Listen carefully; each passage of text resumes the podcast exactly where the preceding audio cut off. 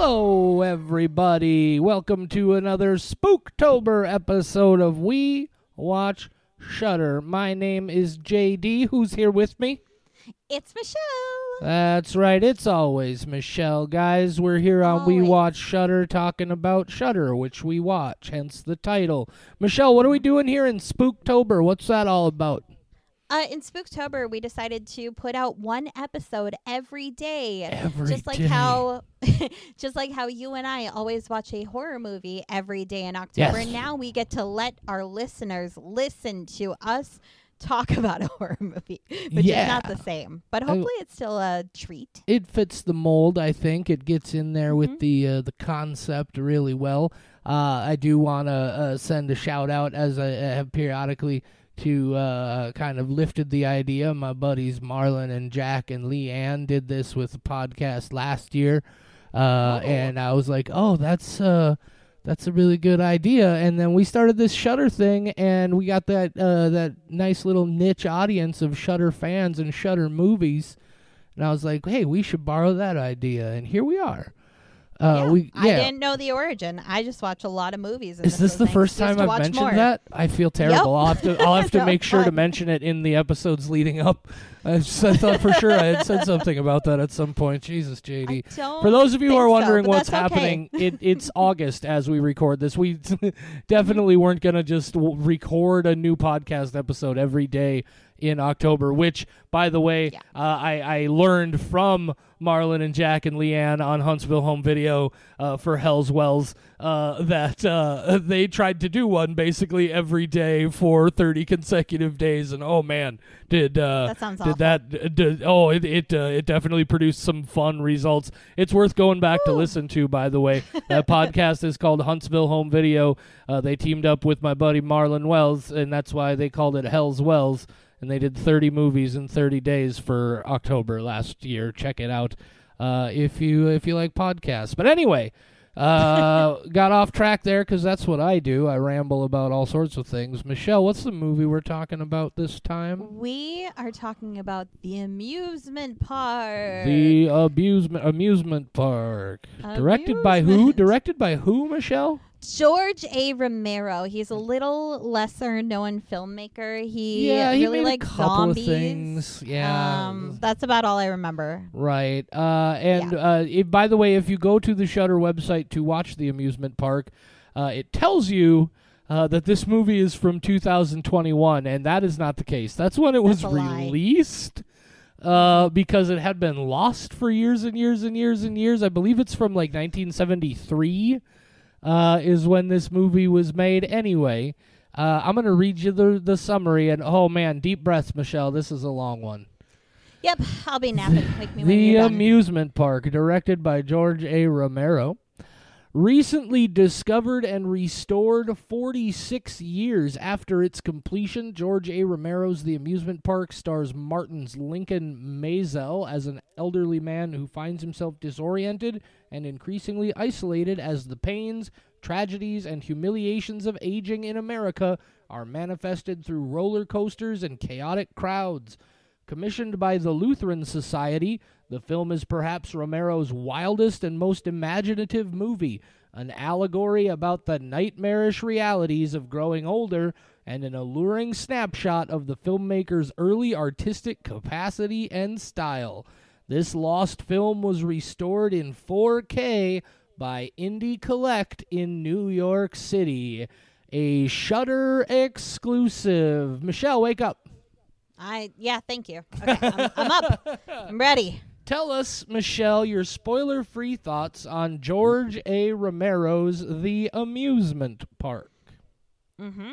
Um, this is more of a PSA than a movie, so it's kind of hard to rate a PSA. I'm not gonna say that I wish it had stayed lost. Um, but no, I don't hate it that much. I just could not resist um saying that. There are a lot of things that are just eye rolly about it though Oh, yeah. and there's some stuff that's good i'm glad they gave us an introduction and told me why i should care about these people because i don't think if they had just started the film off that i would have cared but i'm glad that they explain this is a message and this is about aging and everybody's a volunteer and that's why they're not very good actors. And they tell us that.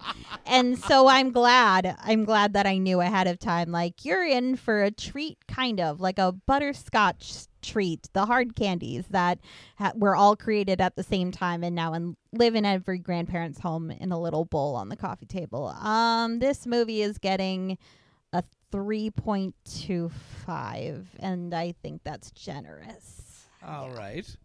Uh, Yep. So I uh, I didn't even know this movie existed until it popped up on on Shudder, uh, and I know, uh, I, I- you know, I've seen Season of the Witch, I've seen Martin, uh, but I uh, and uh, rightfully so. Like they say, the movie was lost for forty six years.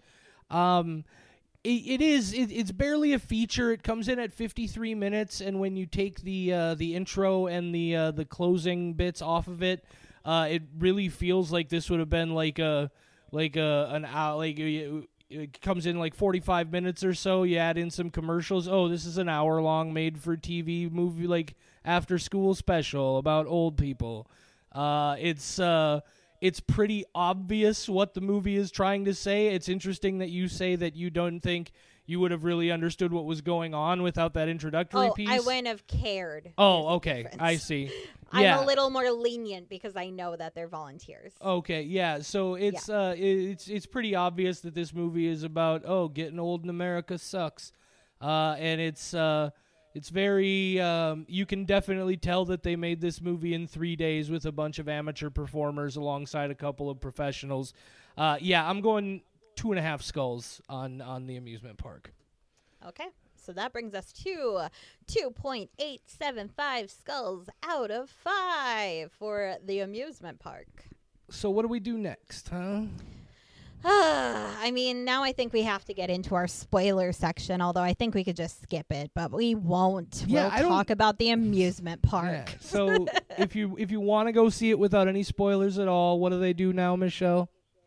They pause the podcast and then they come back. They don't pause Right. it forever. They don't stop it. They come back. Right. Come back. Come back after you watch it. Please. Please we are very back. needy. Please, Please come, come back, back. like that little girl at the when he's telling her this story. Man, I sure hope you hit that Yeah. pause button already.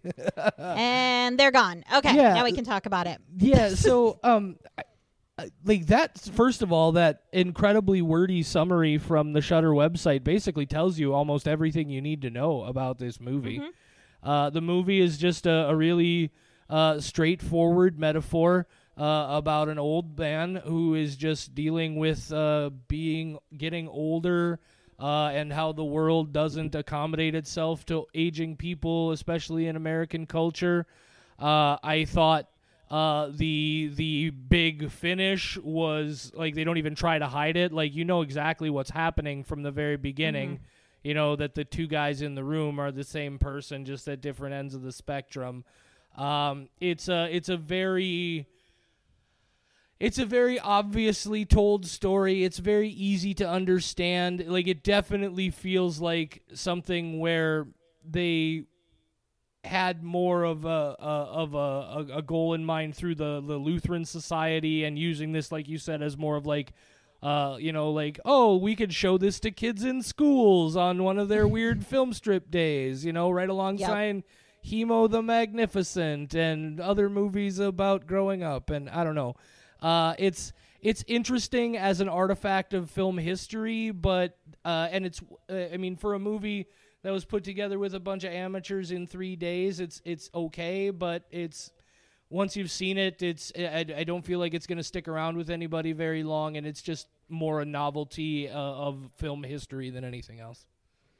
Yeah, no, I think that's pretty fair. It is, like I said, more of a PSA. It's not so much a movie, so there's not a lot to enjoy about watching it. Nothing stands out as super great. Yeah. It's just kind of showing you things.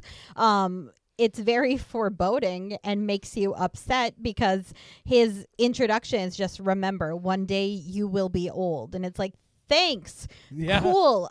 yeah. And then he's like, this is what's going to happen to you. It's not any indication of how we can prevent that happening. It says this always happens. So it's like even if these people are nice, your life is going to suck one day. Is essentially Yeah. the message of this movie. It's very it's the scariest thing Romero made for sure and it, uh, it definitely Ugh. explains uh, a lot of why it was lost for 46 years because apparently uh, I did a little bit of looking into it and apparently uh, Lutheran Society saw it and they were like, okay, we totally get what you did here, but man, that's that's the way that's kind of way darker than we were really shooting for. So we're just gonna we're just gonna call that one a wash and set it aside. uh, and I- um go ahead. there, there's a lot that um the points it tries to make are very dumb. And there's one that in particularly just in particular irritated me where the old man whose name i have forgotten uh and it doesn't matter so i won't go look it up. Um but the old man from this is uh in the bumper cars which symbolize real cars and Right. an old lady runs into another person in a car and she's trying to say that that guy that guy was at fault and the old man is trying to say yeah that other guy was at fault but nobody listens to them because they're old and the old man should have been wearing his glasses and the lady was totally at fault. She did not maintain a safe following distance. Yes, he should have been wearing his glasses while driving. Like they're at fault. Even the point you're trying to make in your stupid movie are wrong. they're they're bad. She was at fault. Do you not watch Judge Judy? You have to maintain a safe following distance. If somebody rear ends another person 99% of the time, it's their fault. They could Yeah. slam on the brakes and do a U turn, and it's your fault. yeah yeah it's uh it just irritated me. it's uh it's it's just um yeah it's again it's more interesting just for what it is uh in uh in movie history and in george romero's context otherwise I, I don't see any reason at all to to make it a point to go out of your way to see this uh, unless you're just a real completist uh, or really sort of tied in with movie history and that sort of stuff uh, it might be worth your time to see it once, but it's it's just more a novelty than anything.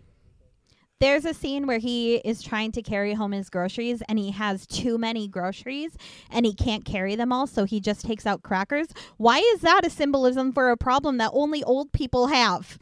What does Right. that even mean? We give them too much and they can't handle it? That's Right. literally what you're Playing saying. right, and it also comes shortly after the sequence where he specifically talks about how he's got to be really careful about his budgeting because he only has so Mm-hmm. much money, uh, and then he's just like, oh, he's got like three Too gigantic yeah it's like i like the problem is he's got too many things and he can't carry them look having too many things to be more things than you can carry yourself is a problem you can run into at any age that's not something that's Exactly. specific to being an old person it's just yeah it's uh it's, it's i don't thought out. It, it's just there guys it's Don't uh, talk to other people's children and you won't be called a creep. Just leave other people's kids alone. Don't beckon them towards you so that you can give them your crackers. What is wrong with you? you're not wrong Anybody talking to somebody else's kid to give them crackers is going to be like upsetting their parents. Don't Yeah. talk to the other people's children. Leave them alone. yeah absolutely Leave them alone. This movie just irritated me. but I I like the the loop it does, the beginning and the ending where oh it's the same guy but now he's he hates being outside Yeah. and I get that because I hate being outside so like I understand it but um And I, I- was very mad. I think here's what I would say. Uh, I think this I I think there is a much better movie in this idea. Like I think if they had actually like put some time and effort and production into it, you know, really fleshed out the script and really developed it and and like I feel like this idea could have been a really good movie. It just Yep. is very obviously a thing that was thrown together on the quick in 3 or 4 days with no budget whatsoever. Yeah. Yeah, and it just makes you feel bad but it also says there's nothing you can do to prevent Yeah. this from happening. Yeah, there's really no message of like treat them nicer. No, it's just it's, It's just like oh, awful. oh, when you get old, the world is shit. That's that's that's the Good whole times. message of the amusement park. yeah, I So have nothing that. else to add. I It's don't great. either. Say goodnight, Michelle. Good night, Michelle.